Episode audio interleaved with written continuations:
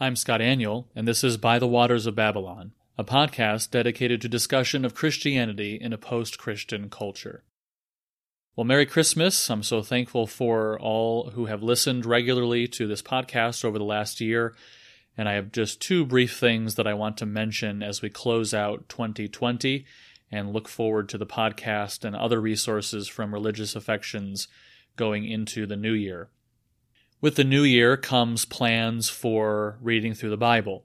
It's important to regularly read through all of Scripture, but sometimes it might be helpful to give focused attention to the narratives and poetry of Scripture. This could be helpful for any Christian. Spend some dedicated time slowing down and really immersing yourself in the Bible's stories. And this could also be very helpful, especially for young children who might not be ready to read through the whole Bible in a year or even for times of family worship, where attempting to read through the whole of Scripture in a year might be too much. A number of you have been using for a couple of years now my five day Bible narrative reading plan that I developed for my children and that our family has been using for several years. This past March, we published two resources to help with this the Tune My Heart Bible Narrative Reading Guide, devotional guide for individuals and families, that includes the 52 week reading plan plus the 52 week catechism, Bible memory for each week, hymns for each week, and also a guide of study notes that help either an individual as he or she reads through the Bible. I've included notes on some of the more difficult terms or places or issues in each passage. Or I also envision this to be a helpful tool for parents who want to guide their children through the plan, perhaps having their children read the scripture passage during the day and then in family worship in the evening discussing the passage. These notes can be helpful for you for that purpose as well. And then I've also included discussion questions for each day's reading that can be useful for individuals or families as well. In March, I also published a worship guide, which just includes the Bible reading plan, the hymns, the catechism, and the memory.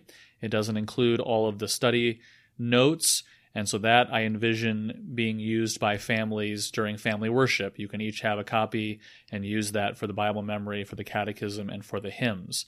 And then, brand new, just this month, I'm publishing what I'm calling a personal journal. It includes the Bible reading plan and the catechism and the Bible memory. But then, with each day's reading, I've included the three reflection questions and then room for writing answers. So, an individual, a child, or an adult could use this personal journal each day as he or she does the reading, fill out the questions. It can be a time for meditation, but it also can be a time to stimulate discussion later when the family gathers together.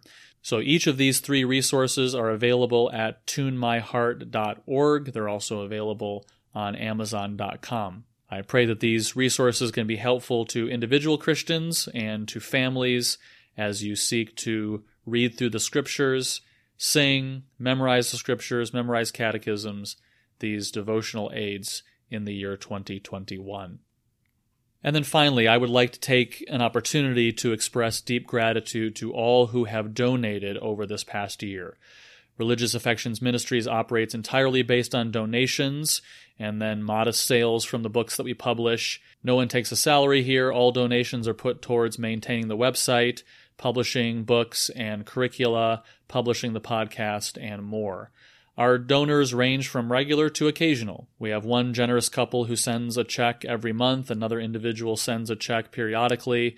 Multiple people have given once and several times online and donations range from $15 to $150 and sometimes more, especially at the end of the year. All donations to Religious Affections Ministries are tax deductible, so we hope this is a blessing to donors, but we know that this is not why you give. You give because you want to help us continue to produce conservative Christian resources, and for that we thank you.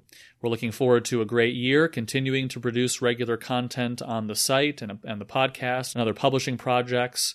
And if you haven't donated yet and would like to, you can visit religiousaffections.org slash about, and there's a box there where you can donate if you wish. Merry Christmas and Happy New Year, and I look forward to a new year of publishing resources at religiousaffections.org and on this podcast, By the Waters of Babylon.